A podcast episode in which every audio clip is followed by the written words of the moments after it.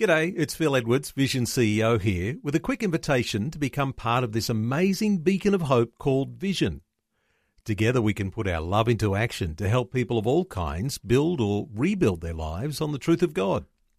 Please consider the part you can play during our upcoming Visionathon appeal, remembering that it's your support that makes Vision possible, including this podcast. Audio on demand from Vision Christian Media.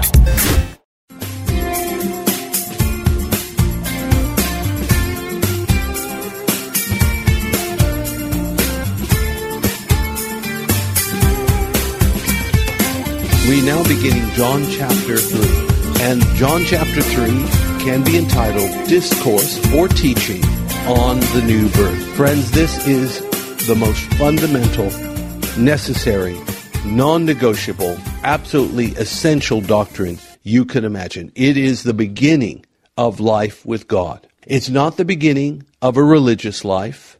It's not the beginning of a, shall we say, ascetic and miserable life where you have to do without so many good things.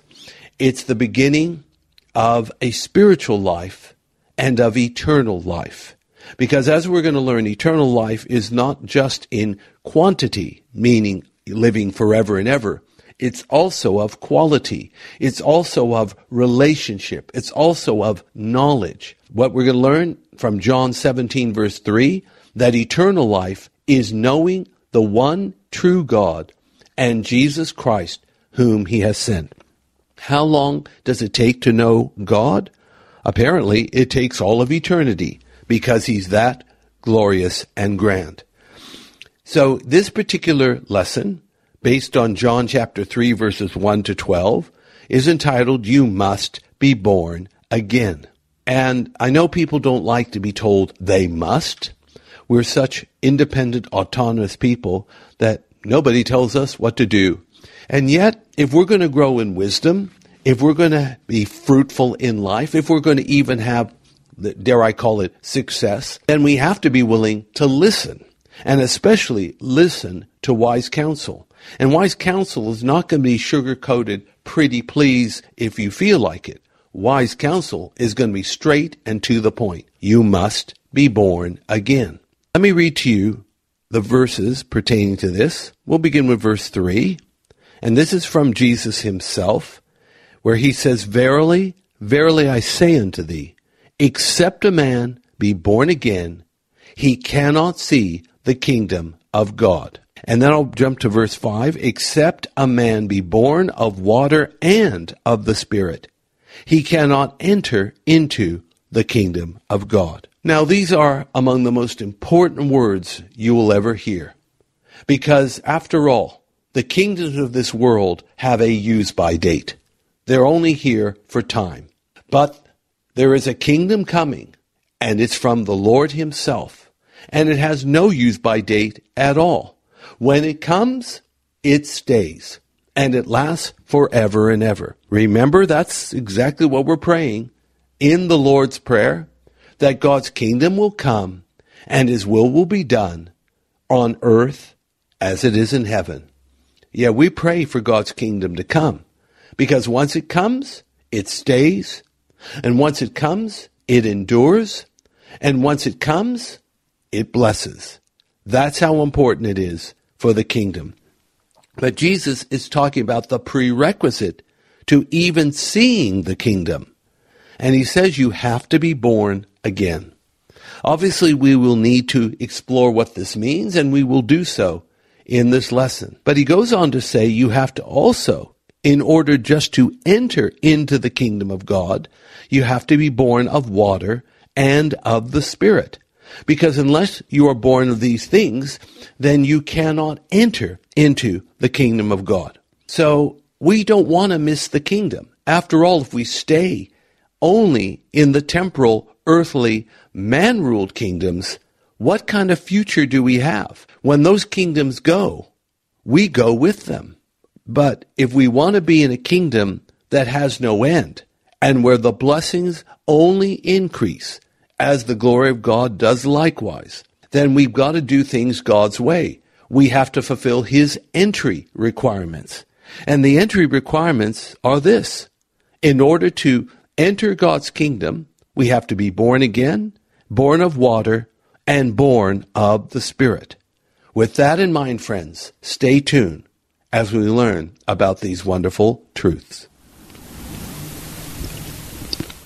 I want to read to you from the entire portion of today's lesson, John chapter 3, verses 1 to 12. Our lesson is called You Must Be Born Again, and the reference is John chapter 3, verses 1 to 12.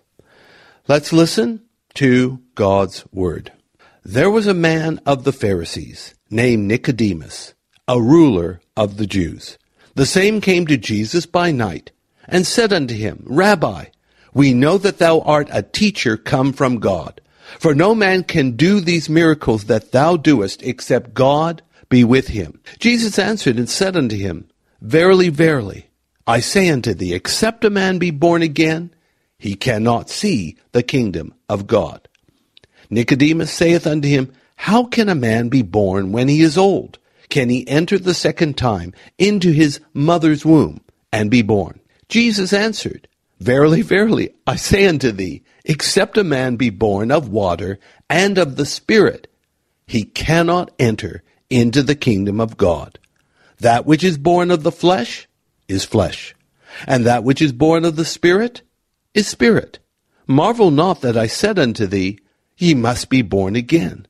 The wind bloweth where it listeth, and thou hearest the sound thereof, but canst not tell whence it cometh and whither it goeth so is every one that is born of the Spirit. Nicodemus answered and said unto him, How can these things be?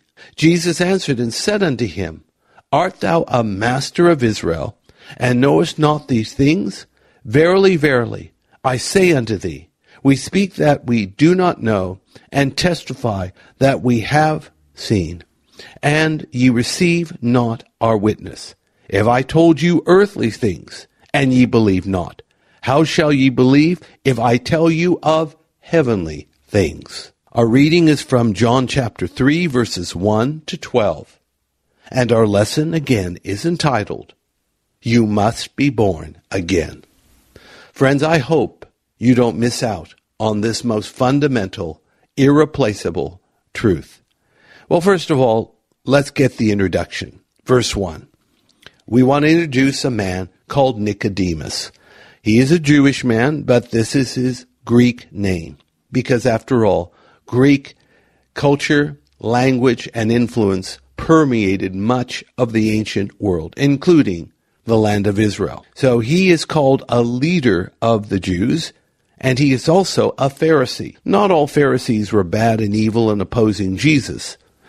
After all, Nicodemus was one of them, Another Pharisee who initially opposed Jesus but became his greatest servant is, of course, Saul of Tarsus, known as the Apostle Paul. So Nicodemus is a ruler, a leader, a Pharisee, and he decides to meet with Jesus at night. And that's John 3, verse 2. He comes at nighttime. Why? Well, presumably as not to be recognized by his peers. He didn't want trouble. Jesus already was a controversial figure. Now, can you remember why he would be controversial just from what we read in John? That's right. He actually stirred up controversy when he overturned the money changers' tables and shooed the uh, livestock out of the temple courts. That would cause a lot of tongues to wag. So Nicodemus wasn't looking for uh, any kind of flack from those he worked with. Therefore, see Jesus at night and save himself the scrutiny. And he declares that Jesus is a rabbi, a teacher that has come from God. And then he goes on to say that he knows he's a rabbi, I teach from God, because he does great miracles. And only those who God is with can do such miracles. Friends, let's remember a few things. Yes, Miracles were one of the proofs of Jesus' full and true identity as Son of Man, Son of David, Son of God, Savior, Redeemer, and the like.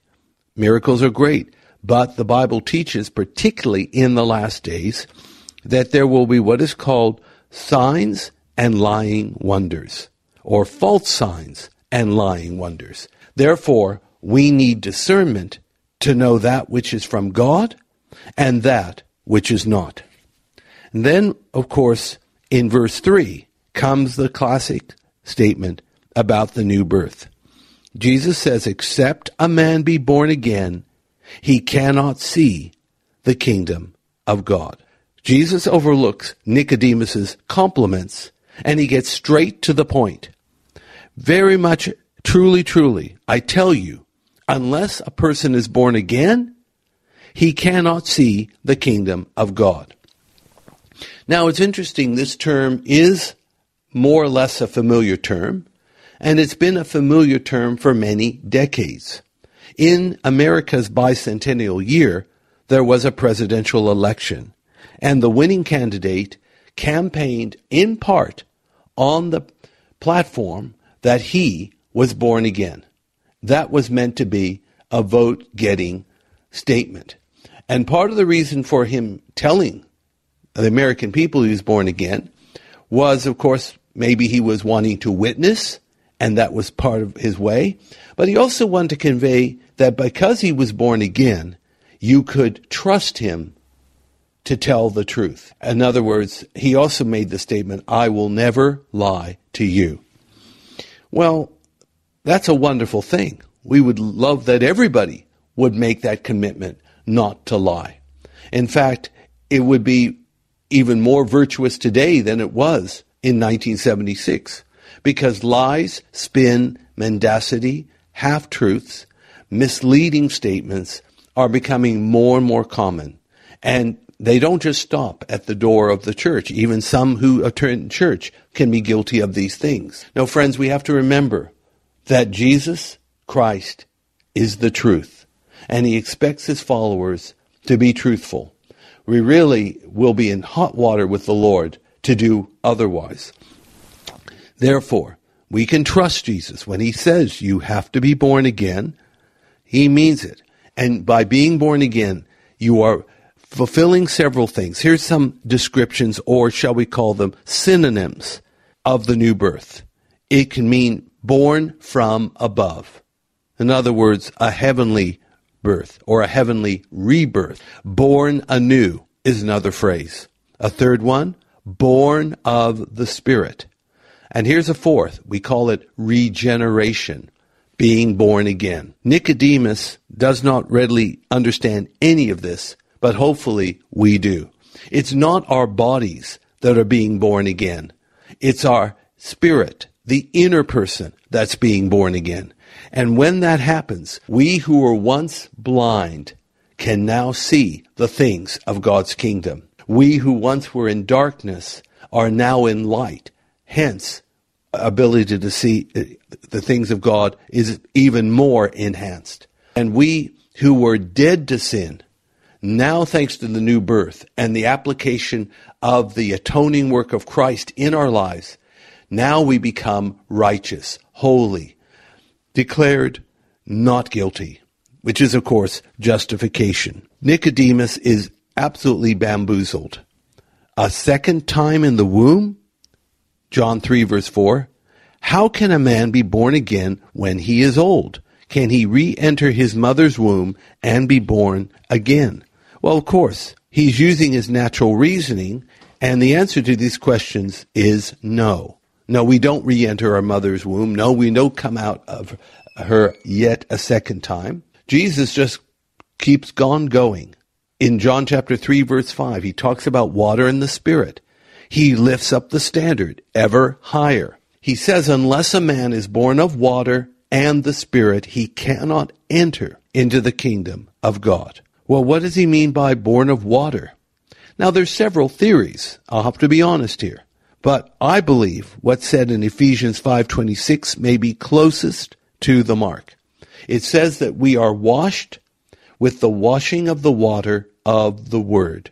The word of God makes us clean. Jesus says in the same gospel of John, you are clean because of the words which are spoken unto you. Therefore water could be a metaphor for the cleansing that happens by receiving the Word of God, the Holy Scriptures. Then it should be obvious the second phrase, unless you're born of the Spirit, which is a synonym of the new birth. The Holy Spirit causes our human spirit to be reborn. So let's put it all together again. Unless you're born of water through the Word and of the Spirit, which is, of course, God, you cannot enter into the kingdom of God. Now, in our ministry, we have a tagline empowering through Word and Spirit. The Word of God and the Holy Spirit. That's the source of power. And more than that, it's the source of truth. Jesus basically said to the Sadducees, You are in error because you do not know the Scriptures, namely the Word, or the power of God. You've got to have these two things operative in order to stay on the well lit path of truth. Then we go to verse 6 of John 3. That which is born of the flesh is flesh. Remember, when we talk about flesh, we're not talking about skin. We're talking about our carnal, natural human nature. Not all of it is bad, but there's enough badness and deception and willfulness and rebellion to make us on death row with the things of God. For the wages of sin is death. So living in the flesh or living by the carnal nature is going to be dangerous or hazardous for your long term spiritual health. But being born of the Spirit is of spirit. Well, that's the goal. Leave the fleshly, carnal, natural, depraved, misguided life behind and embrace a life that is walking with God. Even well intentioned religious deeds of the flesh is not enough to be in favor with the Almighty. You have to be born again. And then Jesus says in verse 7, marvel not. In other words, why are you surprised? He tells Nicodemus, don't marvel at this whole phrase of being born again. Come on. You're a leader of the Jews. You do have some light in your life. You are familiar with scripture. Maybe not as much as you should be, but certainly enough to get the message. And then Jesus uses the metaphor of the wind in John chapter 3 verse 8. Remember that wind, along with wine, water, oil, and fire are all metaphors or symbols of the Holy Spirit. Since we cannot see the Holy Spirit, we learn more about his nature when we consider wine, water, oil, fire, wind, these things and more. When you see them, it gives you a picture of another aspect of the person and work of the Spirit. So the wind, it says, blows where it wants to blow. You can hear the wind. You can see the effects of the wind, but you cannot see the wind itself. Those who are born of the Spirit can be sensed, but they are not understood by those who are still in the flesh. And then Nicodemus asked Jesus a question in verse 9. He is so overwhelmed that he says, How can these things be? Basically, our friend got more than he bargained for. And so I'm going to have to stop here for time. But remember, our lesson is called You Must Be Born Again. And our lesson for life is this the new birth is the fundamental, non negotiable, indispensable prerequisite or first steps to the new life with God forever.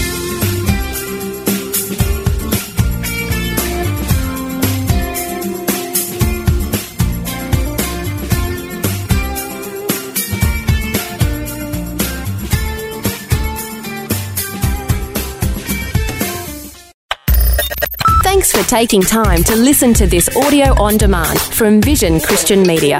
To find out more about us, go to vision.org.au.